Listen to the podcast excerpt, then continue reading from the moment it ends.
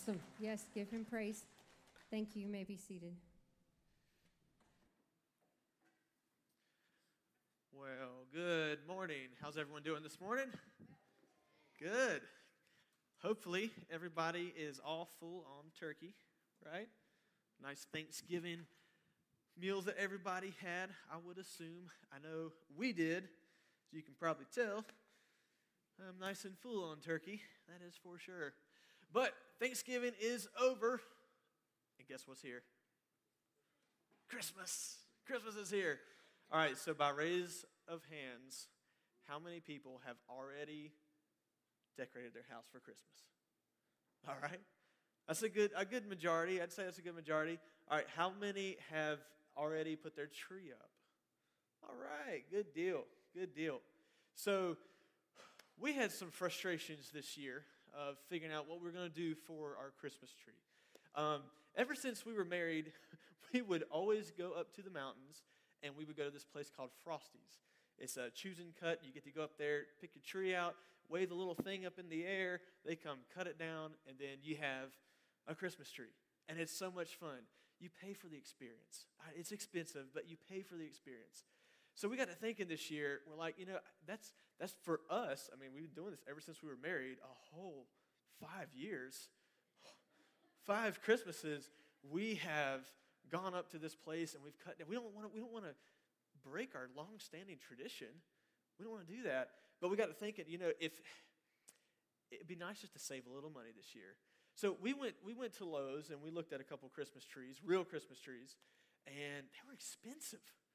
And we were like, man, I know it's going to be expensive up at Frosty's. If they're expensive here at Lowe's, for sure it's going to be expensive. And uh, so we got to thinking, we're like, maybe we'll mix it up this year. We'll get a fake one and we'll just i know it would be a little more expensive to get the fake one than the real one but then the next few years you use it and you don't waste all that money on a piece of firewood that you're just going to throw out after christmas is over you know you get to use it for years and years and save that money so we that was our plan then something hit me is that i am a man of tradition and next year i'm not going to want to put up a fake christmas tree i want to put up a real christmas tree like we always do so we got to thinking, and we're like, well, just maybe we'll just go to a Christmas tree lot. Maybe they'll be cheaper.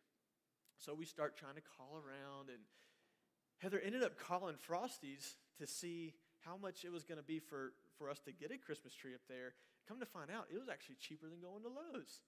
But at this point, we've already made plans. We can't, we can't go back on these plans. We can't get up there. So we were texting people.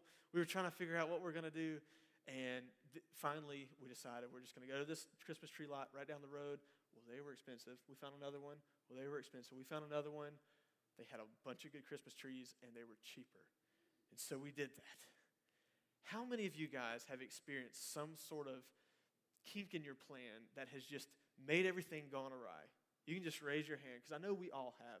We all have those disruptions to our plans, right? This morning for us, it's been the the, the weird stuff in the sound, or not the sound equipment, but all the, the tech stuff. You know, just a bunch of weird stuff by no one's fault. It's just, it's just what has happened. You, you, you get those, those little uh, frustrations in your life every so often, and it messes up your plans. Well, we're going to be talking about planning today. So if you would like to turn to James chapter 4, go ahead and do that, and that's where we're going to be. Um, for those of you that may not know me, my name is Seth Parnell. I'm the associate pastor here. And on top of being associate pastor, I get to run around with all the teenagers and the kids and have fun with them. That's a lot of my responsibility and ministry here. Um, but I have been in a series every time I get to preach over the course of probably a year now. Every time I get up, I'm preaching out of this series out of James. And the series is called Just Do It. All right. And so there's a lot of practical real good information in the book of James that God has given us. Just good practical ways to live out our faith. And the point of it is just we have to do it. We have to do our faith. We have to do the things that God has told us to do. So, the title of this message today is Do the Submitting. Do the Submitting. All right? So, let's just do this. Let's open up and let's read through this passage because it's a short passage for today. It's just a few verses. So let's do that now. James chapter 4, we're going to look at verse 13 We're going to start here. And it says, Come now, you who say, Today or tomorrow, we will go into such and such a town and spend a year there and trade and make a profit. You do not know what tomorrow will bring. What is your life? For you are a mist that appears for a little time and then vanishes. Instead, you ought to say, If the Lord wills, we will live and do this or that. As it is, you boast in your arrogance. All such boasting is evil. So whoever knows the right thing to do and fails to do it, for him it is sin. Let's pray. Dear Heavenly Father, Lord, we just want to come to you right now, and we want to come to you with humble hearts, ready to hear your word, ready to hear your message. God, I pray that you would speak through me. Lord, I pray that you would get me out of the way and let it be you who these people hear from this morning. God, I pray that you would just um, do some incredible things, and we thank you for all that you do. In Jesus' name we pray. Amen. So, planning. When I was in high school, in my early years of college, um, I held on to these verses because the way I like to interpret them is to say, God doesn't want you to plan. He just wants you to live seat by the uh, I mean, live live seat live life by the seat of your pants, and just whatever comes your way, that's what you want to do. Don't boast about tomorrow. Don't boast about the things, all your plans. Just live life the way God wants you to. There might be a little bit of truth in that, but that's not exactly what this passage is saying. All right? I don't, how many of you can raise your hands and say you are planners? You like to have your schedule. You like to have, you know, to know what's going to be happening all throughout the day and the next course of the week and the next course of the few weeks and months, and that's just what you like to do.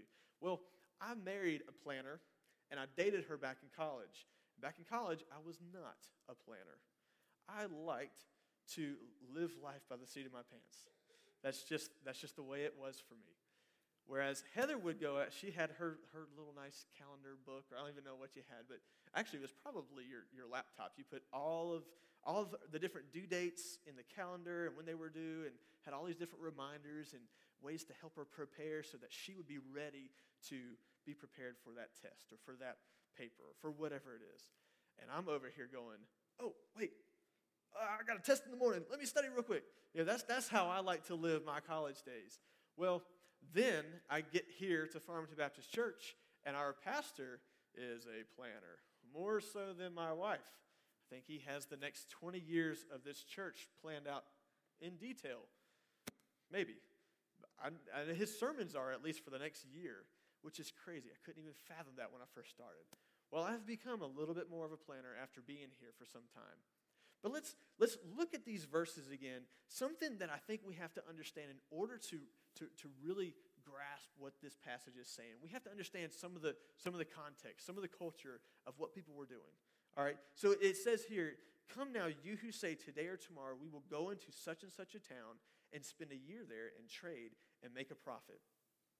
So, first off, there's in this passage, there's some sort of condemnation that James is saying based off of these people these planners. There's some sort of condemnation that he is, he is sending their way.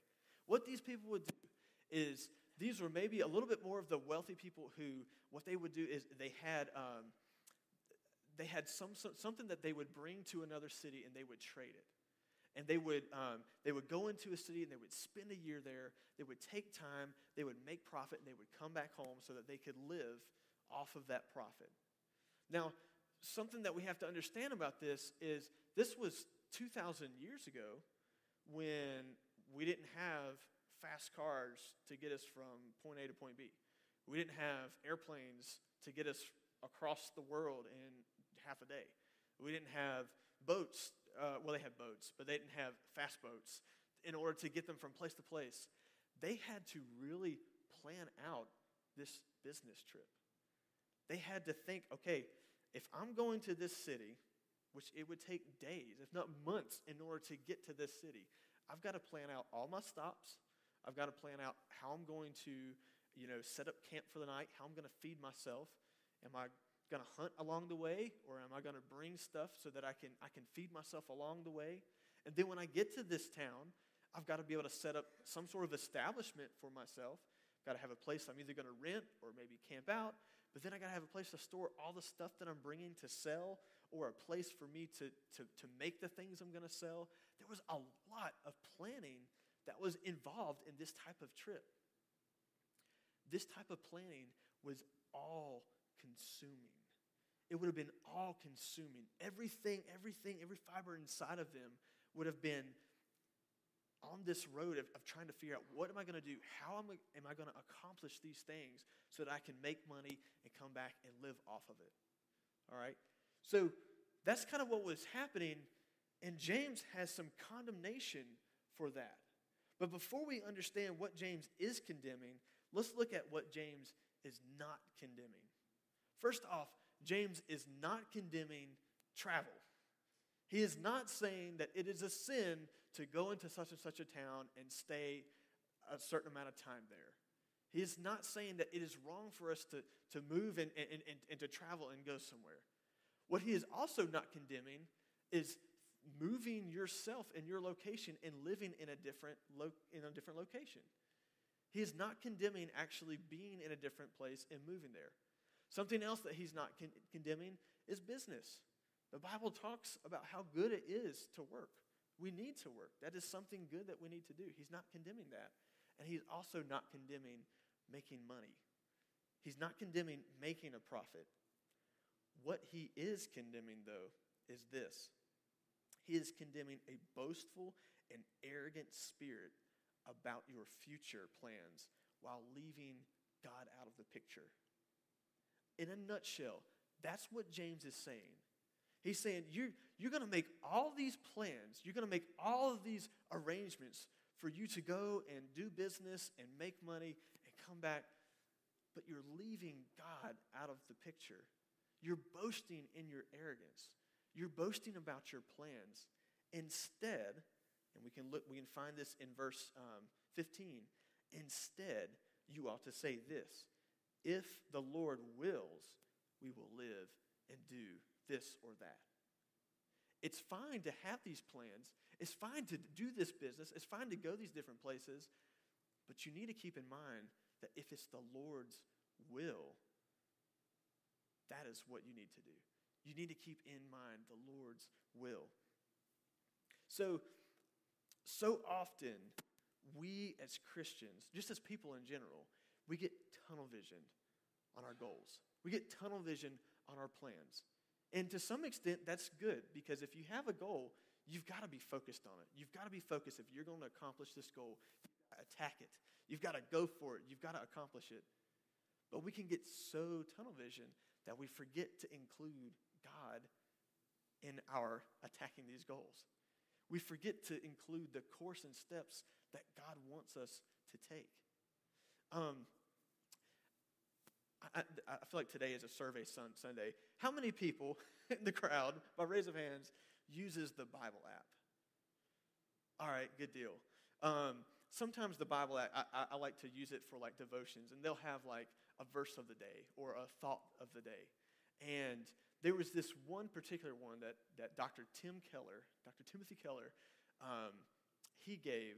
And if you don't know who Tim Keller is, he's, he, he's a pastor, he's a theologian, uh, he's a very elegant speaker. He's also a very matter of fact speaker, but he's, he's very elegant in his words. And he can take something that is way up here and make it so simple that is easy for us down here. Me down here, I don't know about you guys, me down here to understand it. And there was this one, it was the verse Proverbs 3, 5, and 6. And this is what the verse says it says, Trust in the Lord with all your heart and lean not on your own understanding, but in all your ways I like to say acknowledge, but I like the way this is. In all your ways, submit to him, and he will make your paths straight. So, this is the verse that he starts to break down. And he's breaking down this, this verse, and he's saying, you know how important it is for us to lean on not our own understanding, lean on God. And the reason why is this because, and this is his words, we are idiots that's what Tim Keller says. The reason we need to lean on our own understanding is because we are idiots. Now, I know, don't, don't say those words. You shouldn't say those words, especially not in church. But that's what he says about us. And he, he, he begins to explain this. The, the reason why, think about it when, back when you were 20. All right, you're, you're, you're back in you're back in, in your 20s, your early early 20s, and you would think about yourself as a 15 year old. You would think, oh, how how dumb was I to do the certain things that I did when I was a 15 year old?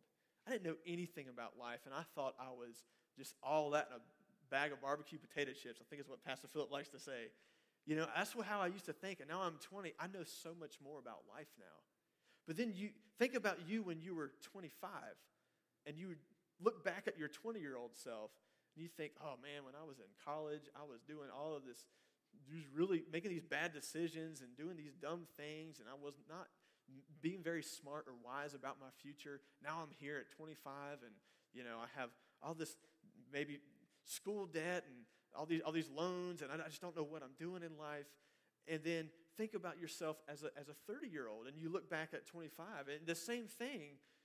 If you're to go throughout your whole course of life, you could go back several years and you could see that you really didn't know what you were doing in life.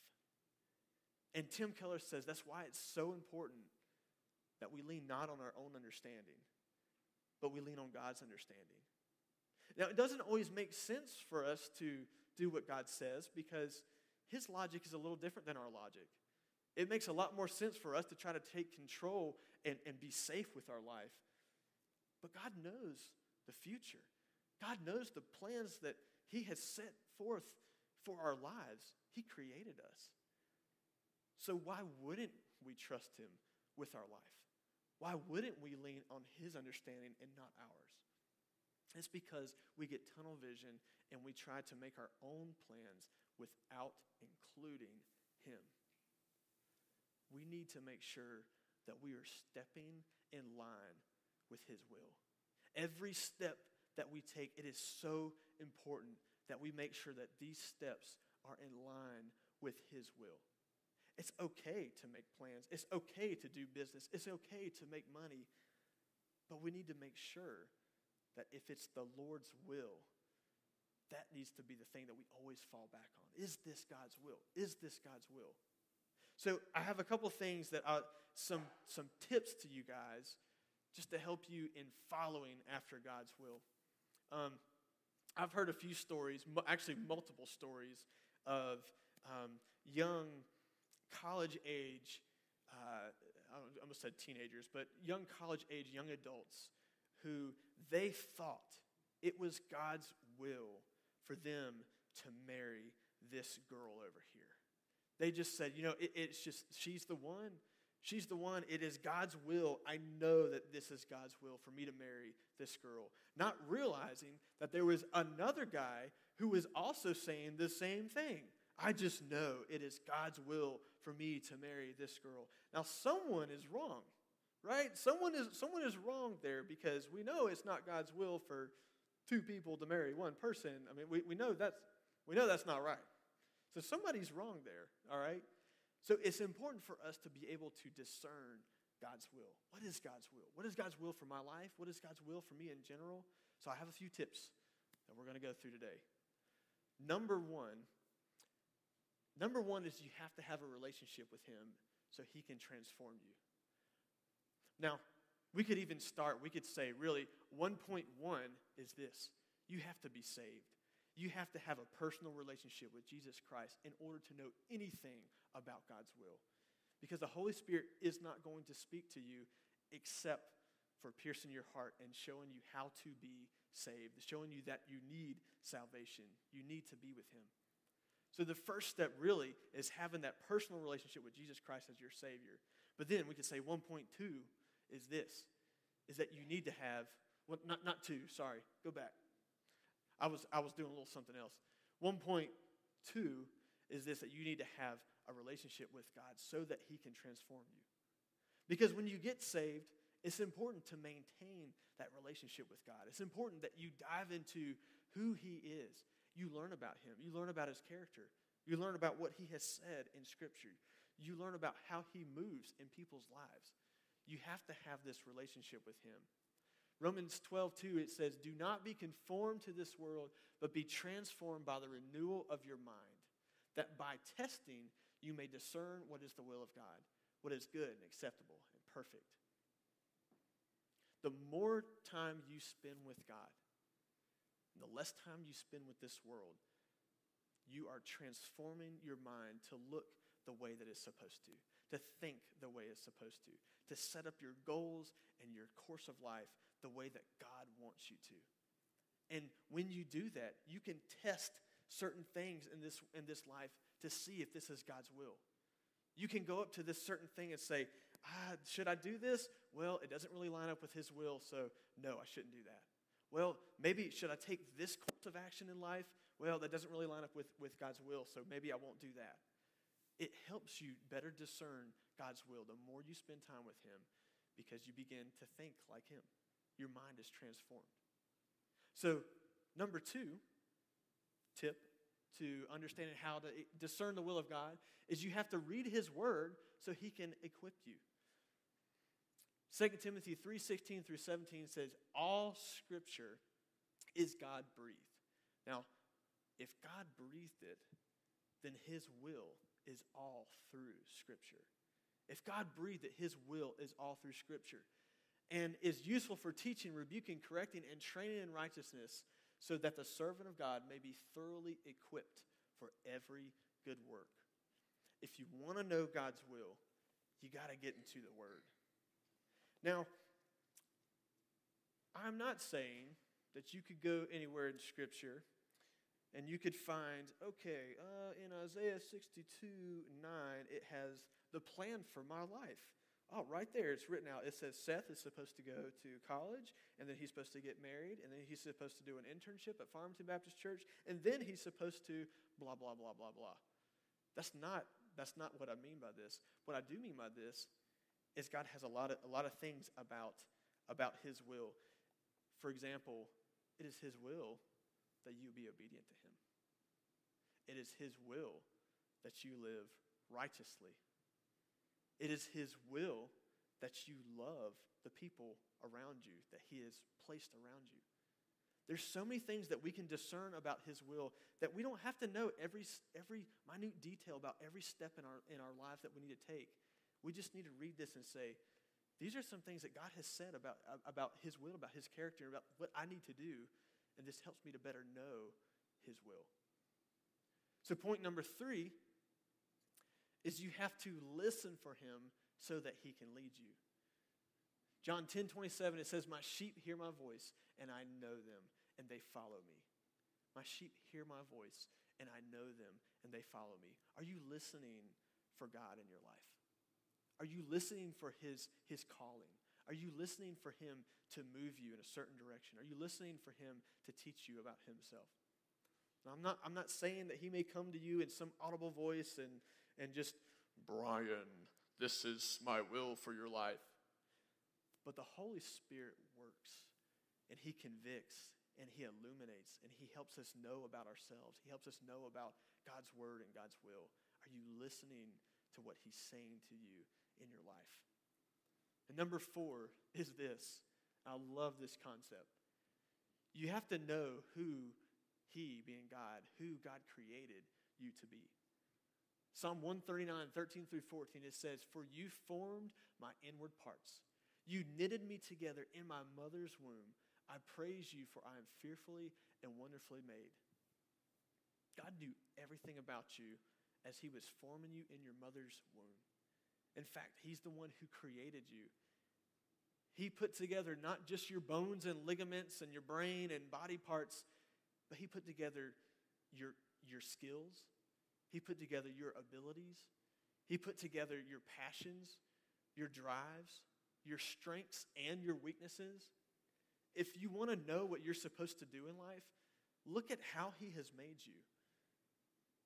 Now, I'm not saying that God's going to sit here and um, he will never use a strength of yours, or he'll never give you some sort of some sort of, of, of different kind of strength. What I am saying is this: maybe if God didn't make you with an incredible athletic ability, it's not God's will for you to become an NFL superstar. All right, you tracking with me?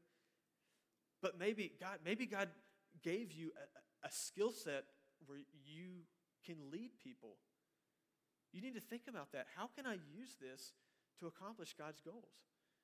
Because if He gave me this skill set of leadership and leading people, then it must mean that He wants me to use it. Maybe God gave you the heart of a servant, and just something about you just wells up inside of you, and you love to serve people. Well, maybe you should use that to accomplish something for God that's part of His will for your life. So you look to see how, who God has made you, how He has made you, and that's going to help you better discern His will for your life. Now, there's a couple ways that God moves as well in people's lives. One of these examples is, um, is in Scripture. It's, it's Abraham. You all know the story of Abraham. Abraham was the father of the nation of Israel. But going all the way back to the beginning, God called Abraham to be the father of this nation. And he said, I'm going to do something really incredible in your life, but you got to be willing to follow me. And so he told Abraham, he said, Go to the land that I show you. Well, that's really descriptive, isn't it? All he did is he told Abraham to go. And at this point, his name was Abram. It wasn't even Abraham. He told Abraham just to go. And when you get there, I will show you where you're supposed to be. And so Abraham did that. He started walking in the direction that God wanted him to go. And along the way, God even stopped him in a certain land. He said, This land right here, I'm going to give to you, but not yet. Keep on going. And so he gave him some different things along the way to kind of help him see, to confirm that he was walking in the right direction. But Abraham needed to trust God. And I think sometimes God does that in our life. He tells you, He says, This is the general direction that I want you to go in life, but I want you to start walking. And He doesn't give us every step of the way. And I'm glad that He doesn't. Because I know if He told me that on today I was to be standing right here preaching, five, six, seven years ago, if He had told me that, I would have done everything in my own strength in order to get to this place. But you know what? My strength isn't as good as God's strength. I can't see all the beautiful places that God could have taken me to get me to this location right here in this moment. And so I'm glad that God doesn't reveal every single step of the way because it takes out the part of us needing to be dependent on Him and trusting Him if He were to give us all those steps. So for Abraham, He didn't give him those steps. But another way that God moves in our lives and in people's lives, we're going to look at the life of Paul. Now, many of you guys know Paul was a missionary, and he did some incredible things. He went on several different missionary journeys, and he went to different cities and different, different locations, and he preached the gospel. He preached the good news of Jesus Christ, and he started churches. But what he would do, he knew it was his call. He knew he was supposed to go into these different places and preach the gospel, but he didn't know every single little step that he was supposed to take. He had to rely on God, but he would try to open up doors. You ever, you ever heard that analogy before? Well, if the door is open to me, then I'll take it. Well, sometimes the door's not open, sometimes it's closed, but it's unlocked. Sometimes God wants you to take that door. He wants you to go up to it and see is it, is it oh, it's unlocked. I can step through it. And this is what Paul did.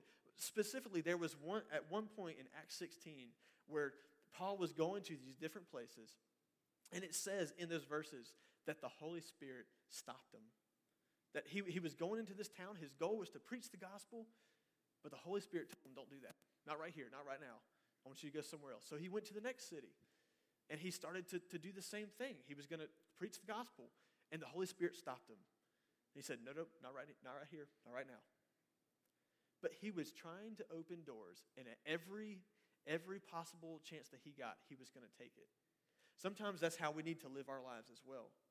We don't know exactly what it is that God's going to do in our life, but we just need to try. We just need to try. Sometimes we, I feel like we want God to just write in the sky and just say, This is my plan for you. This is what I want. But he doesn't always act that way. Another person that I want to look at just briefly is Mary. I had to throw this in here because it's Christmas time now. And this message has nothing to do really with Christmas. So we had to throw this in here. But think about this God moved in her life in a really big way. The angel came to Mary, and the angel said, Mary, guess what? You're going to have a baby.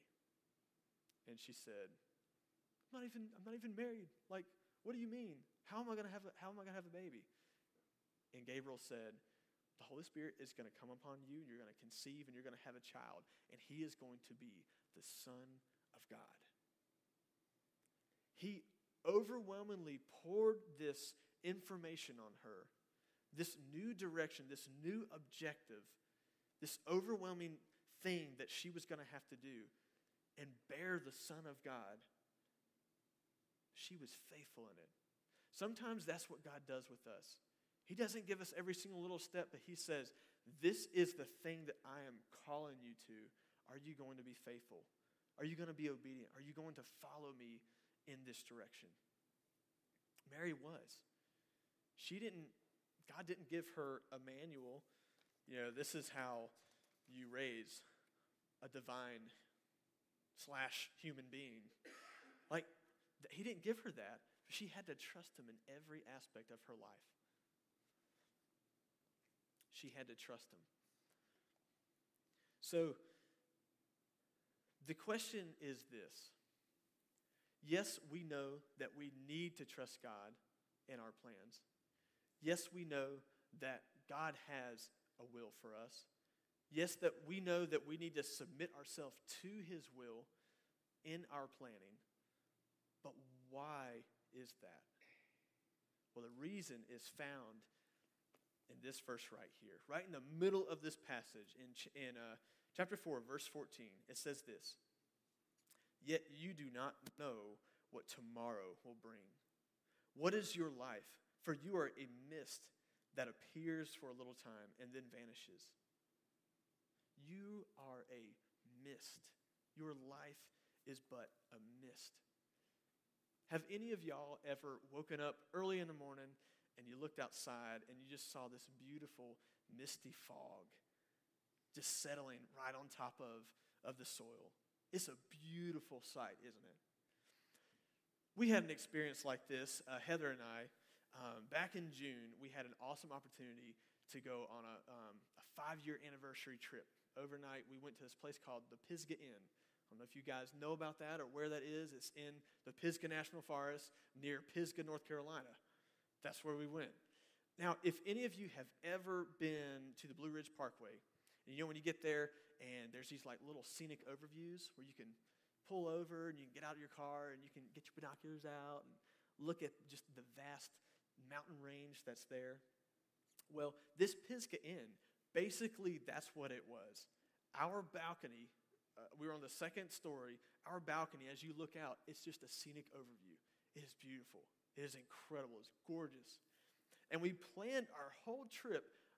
I don't know about Heather, but I know I planned my whole trip on this one thing of waking up early in the morning and seeing the beautiful sunrise.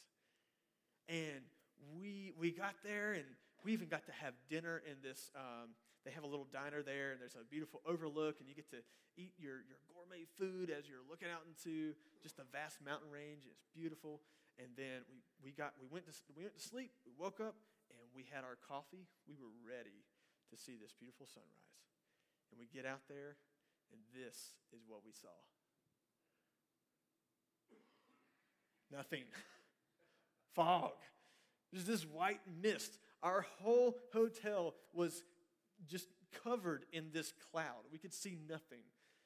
Probably maybe 10 feet ahead of us. You could even see the mist just whisk by, laughing at us. Ha ha ha. We just ruined your whole trip. And I'm like, oh no. Like I had my coffee, I was ready. I was ready to see this beautiful sunrise, and there's just no view whatsoever. Very, very disappointing. Very frustrating. But you know what? I let 10 minutes pass by, and this is what we got to see. Oh, that's pretty. That is beautiful. And then about 20 or 30 minutes passed by, and this is what we got to see. It was amazing. That mist lasted for maybe half an hour at most. It was there, and then it was gone. James says, This is your life. This is your life. You are here, you live life, and then you're done. And life is over. Your life is a mist. Some translations even say your life is a vapor. If you've ever taken a pot of water and you're boiling it to make some macaroni and cheese, and you see the vapor come up, it's a split second and it's gone. That is our life.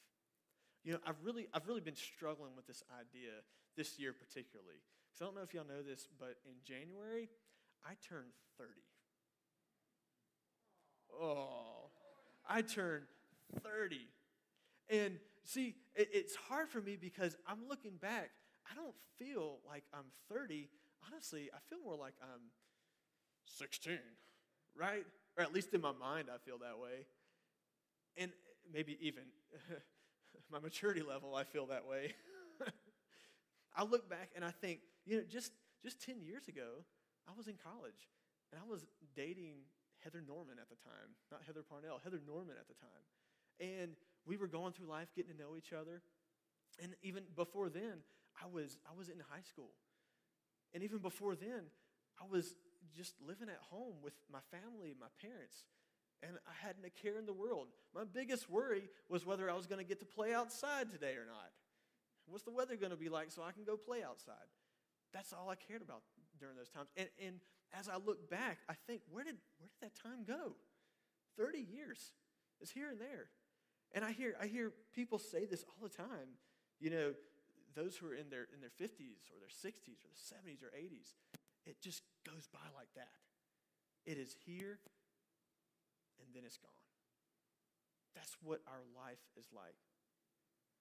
Why is it so important that we submit to God's will in our planning? Because we don't have time to get it wrong. We don't have time to chase our own dreams and desires.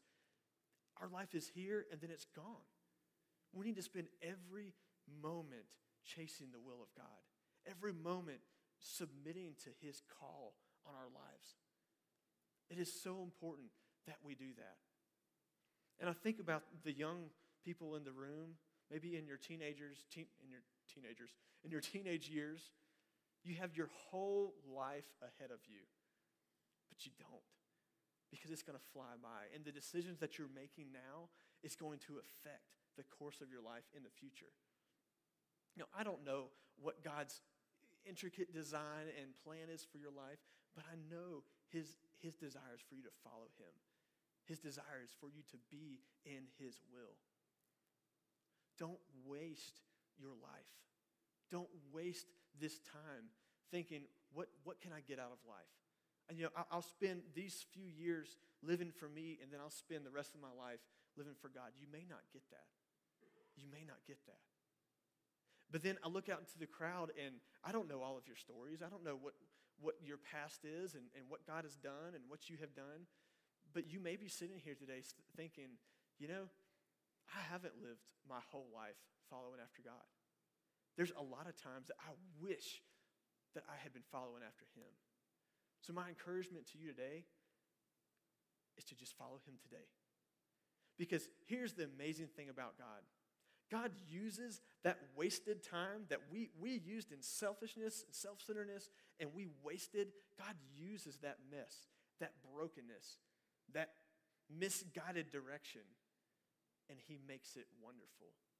Not only does God just take your life and set your, you on a new course, He uses what we would consider the wasted time of our life for our current and for our future. He uses that time and he wastes nothing. Whereas we look at our life and we, we think that we've wasted it, God can use it for his glory. But maybe you're sitting here today and you feel like you are following God. You are in his will. You know that you are doing what God has called you to do in your life in your career, in your direction, you know that you are following after Him. My encouragement to you today is to remain faithful. Because every day following after God, every day submitting to His will is a challenge. And it is up to you to be faithful to God's call, that you continue to go into this and walk in the steps that you need to take. It is important that you do that and that you trust Him with your life. It doesn't always make sense to do what God has called us to do. Yeah, I could think of countless examples where God's called someone to do something and it doesn't make sense. Abraham, why would you why would you call me to sacrifice my only son, the heir to this nation? Like why would you call me to do that? But God had a purpose. Are you trusting God with your life? Are you submitting to him in your planning? You need plans. You need goals. You need to shoot for something. But you need to make sure that you're submitting to God's will and you're letting Him direct that plan. Let's pray. Dear Heavenly Father, Lord, we thank you for all that you do. God, we thank you for loving us. We thank you for the blessings that you give us that we just don't deserve, God. We thank you for the that you've given us. And God, I pray that every person in here would just be a good steward of the life that you've given them. God, you know the different things that, that people are going through. You know their struggles. You know their hardships. You know the things that are keeping them from following after you. And God, I pray that they would just not let those things distract them any longer. That today they would lay those things down and they would follow after your will. God, I pray if, if, if, there's any kind of doubt about what it is you're calling them to do, that you would just be clear, that you would show them the steps they need to take. Because, God, our life is a mist. We are here today and we are gone tomorrow. So, Lord, I pray that we wouldn't waste any time, but that we would invest our life. We would invest that time following after you. Lord, we leave this message, we leave these hearts in your hands so that you can guide them and you can direct them in the way that you want them to go. In Jesus' name I pray. Amen. All right. Well, one of the things we learned today is that if you're over 30 in the room, you have one step into the grave. It's the one thing that we've learned today. Second thing